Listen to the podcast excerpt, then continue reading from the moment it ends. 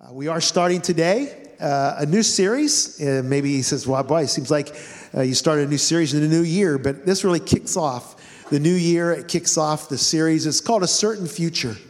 And we're looking forward to over the next four weeks as we look in some of the Old Testament prof- uh, prophets and what they have to say to us today about our future. And Pastor Eric is going to be sharing with us today, and he's going to be preaching from, and we'll be reading from Jeremiah, the prophet Jeremiah, chapter 29. Jeremiah chapter 29, there are Bibles there in the pews. If you don't have one, you can feel free to take one with you. And I will be reading it from uh, the scriptures, and it'll also be on the screen for you here. Jeremiah chapter 29 starts like this This is the text of the letter that the prophet Jeremiah sent from Jerusalem to the surviving elders among the exiles and to the priests, the prophets, and all the other people Nebuchadnezzar had carried into exile from Jerusalem to Babylon. This was after King Jehoiachin and the queen mother, the court officials, and the leaders of Judah and Jerusalem, the skilled workers, and all the artisans had gone into exile from Jerusalem. He entrusted the letter to Elasah, son of Shaphan, and to Gemariah, the son of Hilkiah, whom Zedekiah, king of Judah, sent to King Nebuchadnezzar in Babylon. That letter said this This is what the Lord Almighty, the God of Israel, says to all those I carried into exile from Jerusalem to Babylon Build houses and settle down Plant gardens and eat what they produce. Marry and have sons and daughters. Find wives for your sons and give, give your daughters in marriage, so that they too may have sons and daughters. Increase in number there, do not decrease. Also, seek the peace and prosperity of the city to which I have carried you into exile. Pray to the Lord for it, because if it prospers, you too will prosper. Yes, this is what the Lord Almighty, the God of Israel, says. Do not let the prophets and diviners among you deceive you. Do not listen to the dreams you encourage them to have. They are prophesying lies to you in my name. I have not sent them, declares the Lord. This is what the Lord says. When 70 years are completed for Babylon, I will come to you and fulfill my good promise to bring you back to this place. For I know the plans I have for you, declares the Lord plans to prosper you and to not harm you, plans to give you a hope and a future. Then you will call on me and come and pray to me, and I will listen to you. You will seek me and find me when you seek me with all your heart. I will be found by you, declares the Lord and will bring you back from captivity. I will gather you from among the nations and places where I have banished you, declares the Lord, and will bring you back to the place from which I carried you into exile. Thank you, Pastor Steve. White. When I uh, saw him this morning, he said, I'm just reading that verse 11, right? I said, No, I'm going to make you read all those really difficult names uh, just because I want to do that to you. So, Happy New Year to all of you. And I'm just going to flat out ask Are you a resolutions person? I mean, raise your hand if you like to, to make a resolution. Some of you, maybe not so much. Some of you are like, This is a thing. Uh, I got together with my parents and my family for Christmas this week. And I asked my younger brother, I said, Hey, got any resolutions? And my brother, he's like the real sarcastic one in the family. And he gets me every time. He got this serious look. He said, You know, I have. So I kind of leaned forward. I said, Well, what is it?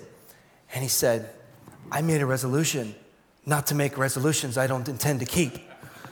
I said, Thanks. It's such a brother, younger brother thing to do. But that's how we respond sometimes to New Year's resolutions you know, we're not going to follow through anyways. So Why Bother? A couple of years ago, I actually preached a series of sermons and we called it Why Bother because that's how people respond. You know, they have sort of mark out, oh, I'm going to set these goals, and then it doesn't happen. Well, I'm not going to fulfill it anyways. Why bother? In fact, we had a, a live visual. We had a treadmill with clothes hanging all over it as our visual because that just seems, seems to happen. Resolutions are tough because of the future. The future is a difficult thing, it's, it's an unknown entity, and we struggle with that. We have our different responses to it.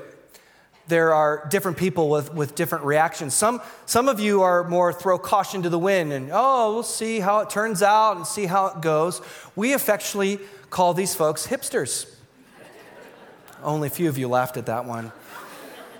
I'm sorry to my hipster friends. I'm just kidding, but not really.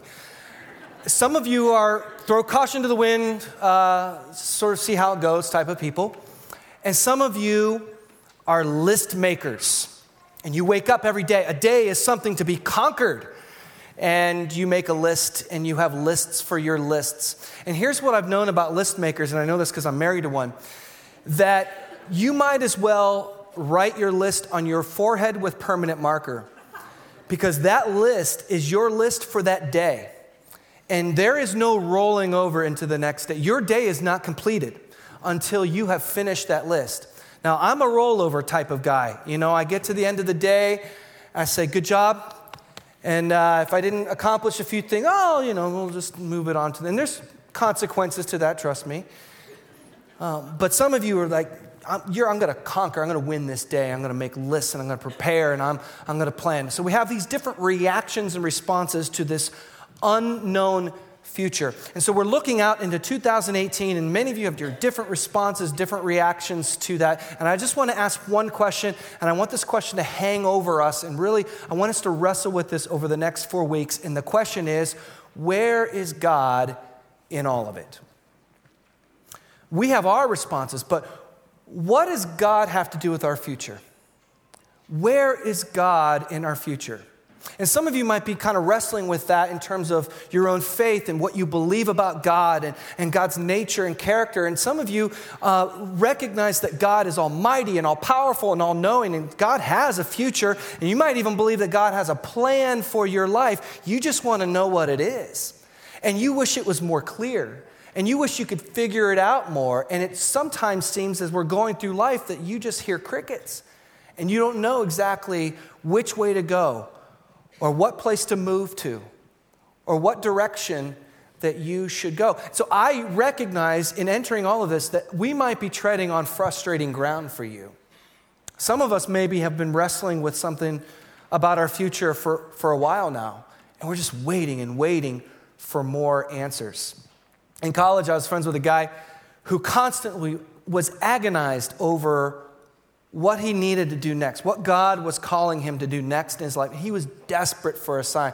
He had some sort of dream or some sort of notion that he was supposed to move to California. And I said, Yeah, right, I'm, God's calling me to Hawaii, so what, what of it?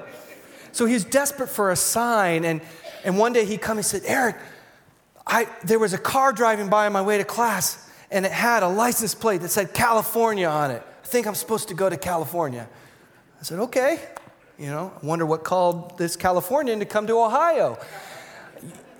But he was so desperate. He just needed that voice and that, that, that reassurance and that, that guidance to say, I want you to go here, or I need you to do this. I need you to say this, whatever it might be. So we're going to go through this. And in, in, in this series, it's called A Certain Future because we believe, I believe, that God does have a plan, that God does know what's going to happen, that God has a plan for, for our lives.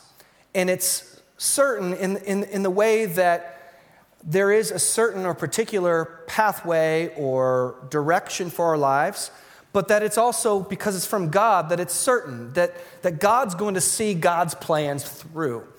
And so we're going to look at that and kind of wrestle with that and see what that means. And we're going to do so by looking at the Old Testament, some of the Old Testament prophets. And we're going to tackle a prophet Um, not really tackle a prophet, that sounds really weird. But we're going to wrestle with the prophet's messages in different books of the Bible. And uh, so today I want to, calling it a certain plan. And I'm starting with the scripture in Jeremiah that I know, I, you, and I want you to fess up. I know some of you have this scripture knitted on a piece of fabric and framed and put on your bathroom wall. Or maybe you have this scripture uh, on a bumper sticker somewhere. For I know the plans that I have for you, says, it makes you feel so good. I know the plans that I have for you, says the Lord. A plans to prosper you and not to harm you, a plans of hope for the future. And you say, Yeah, that's what I want to hear. Well, we're going to peel that bumper sticker off a little bit. And we're going to dig a little bit deeper with this scripture because I guarantee you, the people that heard that word of the Lord at that place and that time, those people were not hanging that scripture on their bathroom wall. It was not what they wanted to hear. Uh, on Christmas Day, my family and I went to a Chinese restaurant for dinner, and it was pretty crowded. And it was a little hectic. Um, and, you know, it was a little bit of a, a, difficult experience because, you know, the kids were getting a little antsy and, and all of that. But the food was really good and really delicious. And what, what makes it all worth it, I know you guys think this might be crazy, but um, I really enjoy, for some reason, it's a fun thing for me to get that fortune cookie at the end of the meal.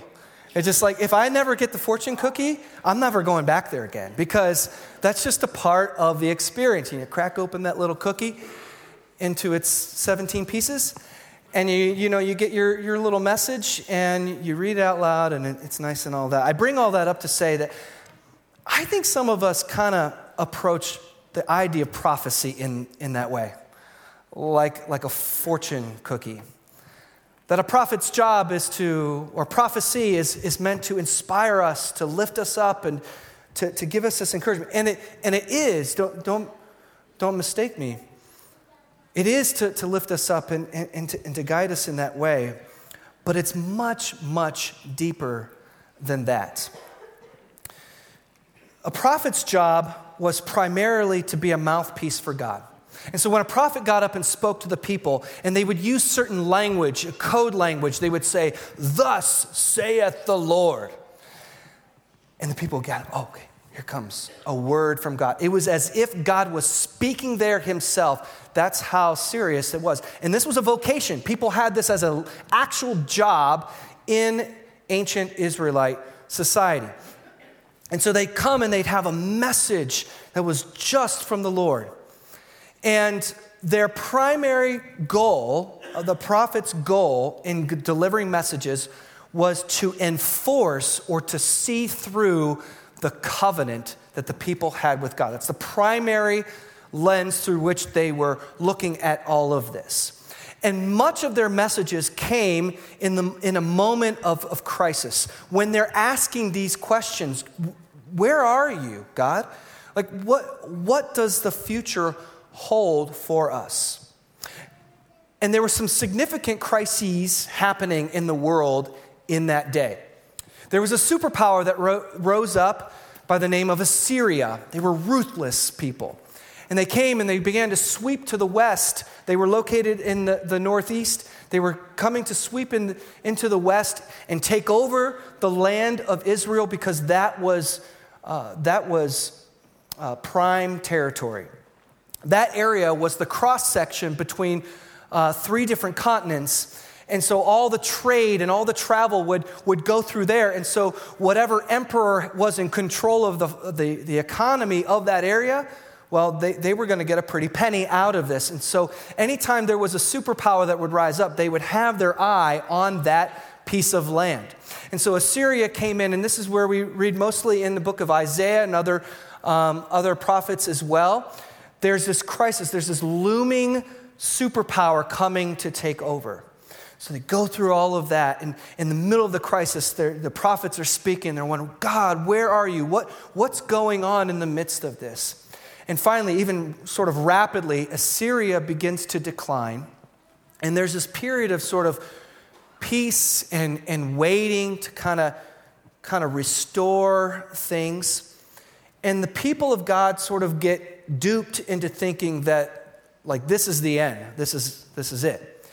Instead, what was happening is that as, as Assyria was declining, there were two other superpowers that were rising up around them one to the southwest, which was Egypt, and one to uh, the southeast, which was Babylon. And so you have these two superpowers jockeying for power, and guess w- what the battleground was? It was that land. They were fighting over that piece of prosperous territory. Babylon ends up coming out ahead on, on that ordeal. Um, and through some sort of bad relationships and all of that, Babylon ends up attacking the northern territory, which was where the majority of God's people lived, and carried the majority of God's people away from their homes with them into Babylon, into exile. And so they asked this question Where are you, God? Where, what, what is happening right now? And what is our future look like? How do we reconcile these different things? And so they began to ask these questions, and they, they did so with a specific framework of belief. They had this sort of exceptional idea of, of, of being God's people. That the land, the territory of, of Israel and Judah, that was God's land. And the city of Jerusalem, that's a holy city. You know why? Because that's God's city. And we who are living in the land and the city, we are God's people. And that place where we go to worship, the temple, well, that's God's house. That's where God lives. And the promise that God gave to our king, King David, that there would be a lineage of kings after him and that would last for eternity. Well, that's the promise that we have as God's people. And so, as they are being carried away into a foreign land, into Babylon, they still have this framework. And out of that, there were other prophets. Jeremiah wasn't the only prophet, there were other prophets. Remember, this is their job. Under that framework of belief, begin to speak, and they use all the language. Thus saith the Lord. And they get their hopes up that God is going to deliver them back into their homes, bring them back into their homeland right away. That this was just sort of a speed bump. This is sort of just a, a distraction. And that God's just going to bring them, bring them right back. Well, then Jeremiah comes to the scene. You should know that scholars have coined Jeremiah as the the prophet of doom. what Jeremiah has to say to the people is not exactly what they wanted to hear. That instead of God bringing them back into their homeland, he said, No, I want you to take up residence. Here's what he says in, in, verse, uh, in verse 5. He says, Build houses and live in them plant gardens and eat what they produce. Take wives and have sons and daughters. Take wives for your sons and give your daughters in marriage that they may bear sons and daughters. Multiply there and do not decrease. I want you to live there. And after that says, I want you to seek the welfare of the, the city that you've just been carried into. And in their welfare will also be your welfare. And suddenly, this message of Jeremiah is blowing out the box of what they understood about who God was and who uh, they were. We, in the midst of our unknown future, we cannot help but to have expectations, right? If you're the list maker, you really have expectations because you're working for certain outcomes. That's why you make a list because you want to accomplish something. You want a certain outcome and you work for it and you believe that if you work for it, then that will come to pass. Even if you're throw caution to the wind hipster, you still have a set of expectations. We all have expectations of what will come. And those of us that live in a privileged society, more often than not, find our expectations become reality. And that's a problem. I know it doesn't seem like a problem, but it's a problem for a couple of reasons. First, if you get enough people packed into the same place that have expectations and those expectations don't align with one another, you're going to get some butting of the heads. Did you try to shop during the holiday season? You know what I'm talking about. Or park at Walmart during the holiday season. But we also know that not everything happens the way we intend it to, right? I mean, people, things just don't line up the way that we are expecting. And that's what gets so difficult for us. And it, it doesn't matter if you're facing really tragedy level issues, even some of the small stuff. You ever heard of the first world problems? Right? Here there are people uh, maybe in different countries, but even here uh, in our backyards, uh, dealing with, with homelessness and, and hunger and, and poverty, and we're so frustrated that our iPhone update messed things up for us. we can't help it because we we're expecting one thing to happen and it didn't happen the way that we were hoping to. Like those of you parents that um, you know you get a child's toy for Christmas and it says light assembly and you think it's just going to take a few minutes to put it together and it doesn't, you get really frustrated because it didn't go the way that you were expecting it to go. And that's what we struggle with. There's been research actually. In 2014, there was an article that came out uh, claiming research that there's a connection between our level of expectations and our happiness factor uh, Robb Rutledge is a psychologist and author. He said, Happiness depends not on how well things are going, but whether things are going better or worse than expected. Now, I read this in an article, and the solution in the article said that we need to lower our expectations. yeah, just, just lower the bar. You know, don't expect too much out of life, don't expect too much out of God, just lower the bar, and everything will be great. But that's not what's happening in this scripture.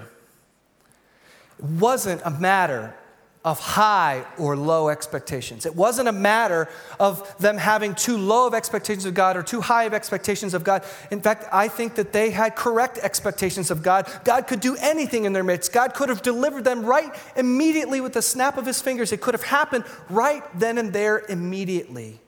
That wasn't the problem. The matter at hand was that there was a difference between God's ex- expectations and their own. And they were operating through the lens of their own expectations and expecting God to simply follow suit.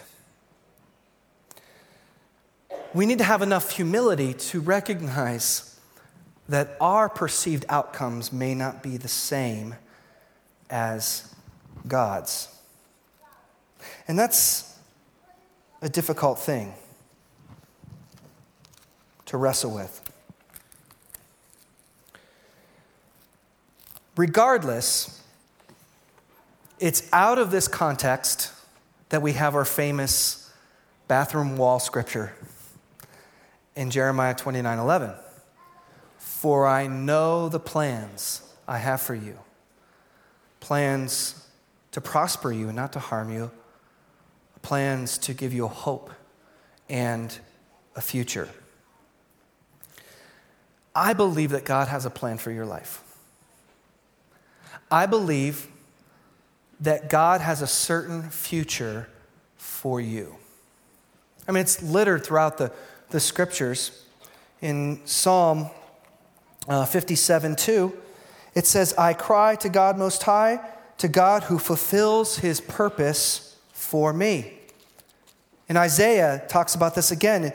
Isaiah 46, 9 and 10. It says, Remember the former things of old, for I am God, and there's no other. I am God, and there's no one like me, declaring the end from the beginning and from ancient times things not yet done, saying, My purpose shall stand, and I will fulfill my intention.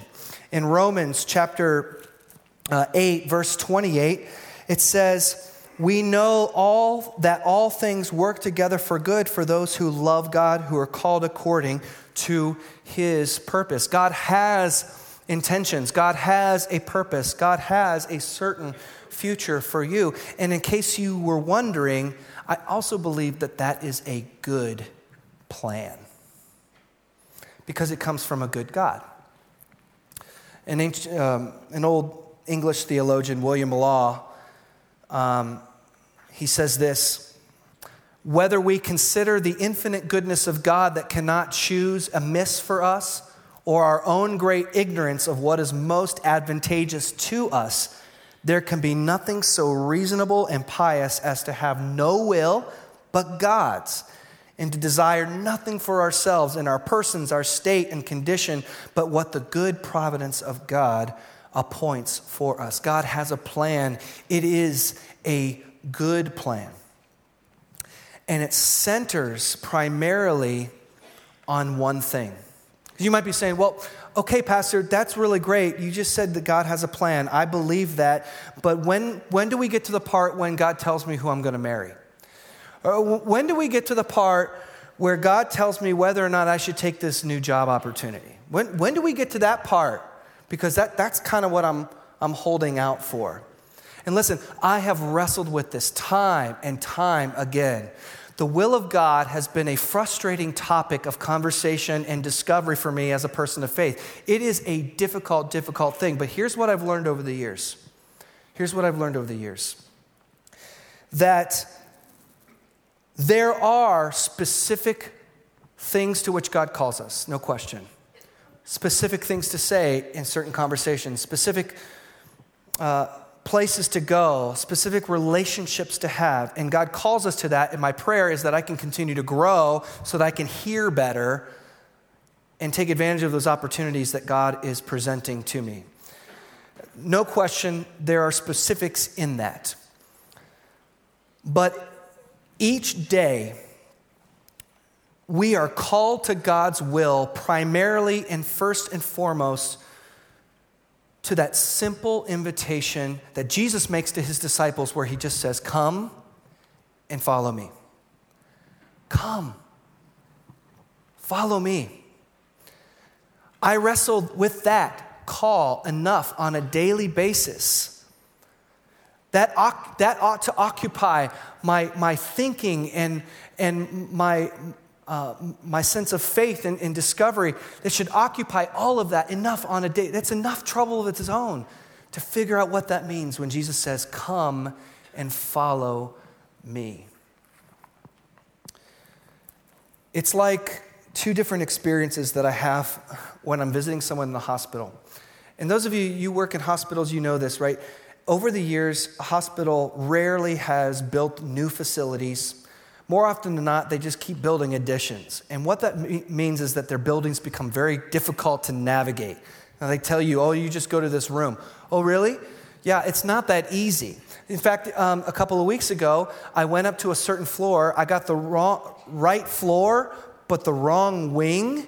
And so instead of just walking down to the right, I had to go down and then back, back up. It was, it was crazy. So I have two different experiences when I'm visiting someone. I go to the desks, and sometimes people say, Oh, yeah, well, you just make a left uh, at the end of the hall, and then make another right, and then make another left. And when you reach the second elevator doors, that's your marker to make another right and to go further down the hall and make another left. And I'm sitting there, uh huh, uh huh, uh huh. And I have no idea. And I just resigned myself to say, okay, I'm just going to ask someone, you know, further down. And I always end up lost. But there's another experience that I have, and this is what I enjoy. I go to the desk and I say, Hey, I'm trying to reach this room. And they say, Oh, well, it's room such and such. And they try to go through the directions and they can see like the deer in the headlights look on my face. And they say, You know what? Here, let me show you. Let me show you. God's will is about following Jesus first and foremost and primarily. It is Jesus saying, Come, Follow me. Come along with me. Come to the places where I am going. Say the things that I have been saying.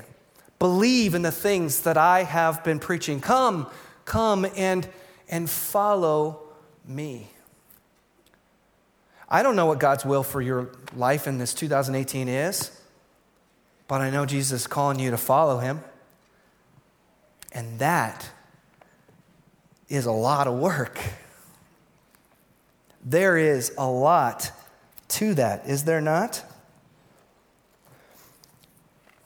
And the reason is because God's heart and design, above all else, above the particulars and specifics, is that, is that communion, is that we would be together. Did you catch in, in verses 12 and 13, after saying you're going to wait 70 years and you're going to take up residence in all of it? It says, Then you will call upon me and come and pray to me, and I will hear you. When you search for me, you will find me.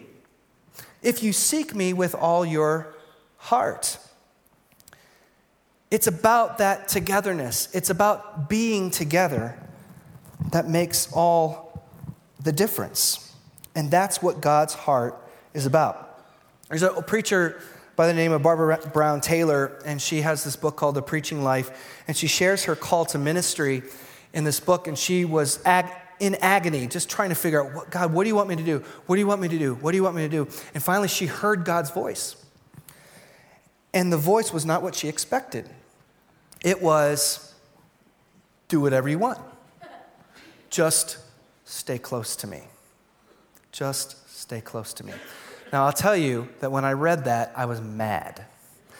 I did not like to hear that because I just didn't like the idea of like, do whatever you want. But when I began to really think through that, just stay close to me, or that call where Jesus said, Come and follow me, I realized that there was more to it. And the more that I reflected on that, I became more and more afraid. Because to follow Jesus meant that I needed to go and show love and compassion and mercy to those people. And that I needed to go and have dinner with those people in those places in the same way that Jesus did. And I needed to say these certain things to these certain people because that's what Jesus did. You see, following Jesus and doing what Jesus did and leading the life that Jesus led, becoming Christ centered, that is a scary thing. And I think that's why we're tempted to see how God can bend his will into our own expectations. And that was the struggle of God's people in the scriptures. And you find littered throughout the entire Bible that happens time and time again. People are trying to bargain with God and manipulate God to bend his will into our own. And it doesn't work too well for, for God's people. We're tempted to do that because our will is most certainly the, the road of ease and comfort and stability and safety. And sometimes that's not Jesus' road, and that's not Jesus' pathway for us. And it's scary. It's scary. If you're kind of wondering about that, Pay attention to what you pray about. Pay attention to your prayers. I wonder, and trust me, I fall into this all the time. I wonder if the majority of your prayer time is made up of you making requests to God like you're sitting on Santa's lap. oh, yeah, and I want this, and, and I want this, and, and I want this, and, and I want this. If, is, is that what our prayer life looks like? The, the act of asking things of God, uh, there's a word for it, it's called petition. It's a type of, type of prayer. Uh, author Brian McLaren, he says this about uh, petition. He says, immature petition tries to convince God to remake the world in our image for our convenience and ease. But mature petition asks God to remake us in God's own image so that we can expand our capacity to respond to the world as it is. If we live into our own expectations, our scope and our capacity will be limited. But if we stay open to what God's lens and God's vision and God's future might be for us, our, we are suddenly expanded into a new capacity that we didn't even know was there. And yes, It is a scary, unknown place. When we finished up our meal at the Chinese restaurant, I told you it was crowded. I mean, it was insane. I've never seen anything like it. Some of you know what I'm talking about.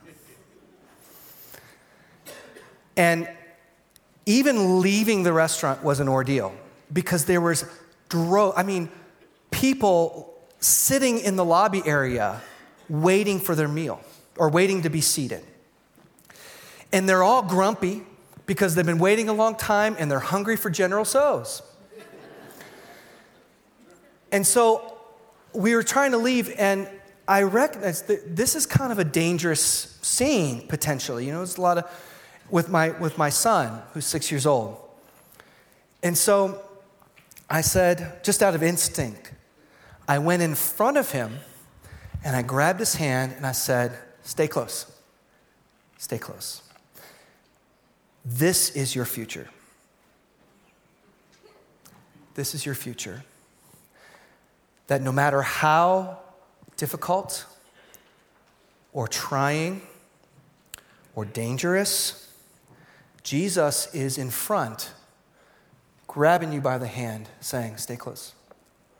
Stay close. We'll get through it. We'll get through it.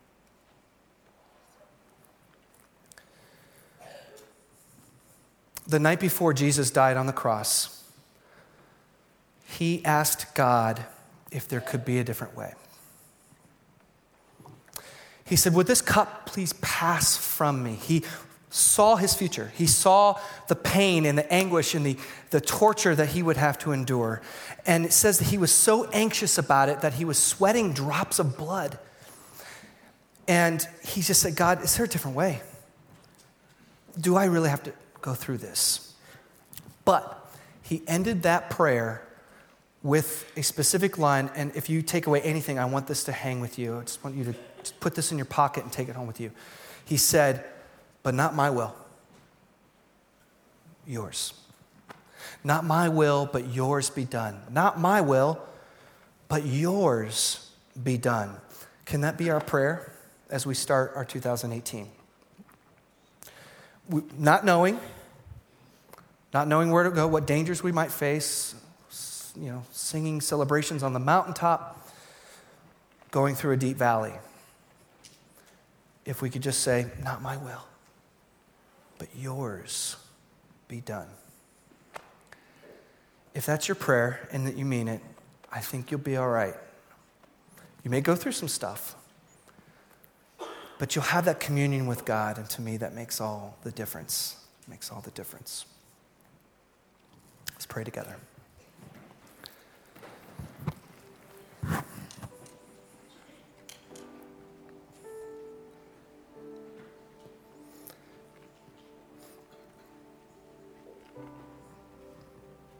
God, your people were going through extreme, difficult circumstances. And your prophet Jeremiah spoke to these people your words, and it wasn't what they wanted to hear. And yet, the words that Jeremiah spoke never compromised who you are your love and your compassion for your people, your ultimate intention and will for them. And so we receive that word for our lives here in this place, ending 2017, looking out into 2018. That there might be some things that will happen. Things may go the way, uh, a way that we weren't expecting but you will still be true. You will be God. Your love and your mercy and for your forgiveness and your invitation to abide and, and, and abide in your presence will always remain. And while we're on a journey and traveling here and there, as a person of faith, we are getting somewhere. So, Lord, not our will, but yours be done. Not our will, but yours be done. Not our will, but yours be done. That we can align with you in all things. This is our prayer. In Jesus' name, amen. Would you stand with me for a second?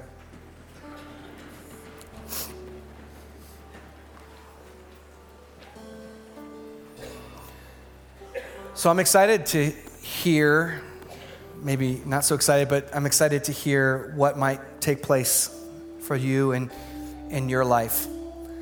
Uh, with at each step um, as you go forward, may you be blessed by the presence of God as you sense and come to know and, and, and, and stand in a posture in a place of assurance that it is Jesus who is holding you by the hand saying, Come on, we will get through this.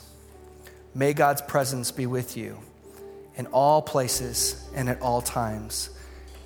And I pray this in the name of the Father, Son, and Holy Spirit. Amen. Happy New Year.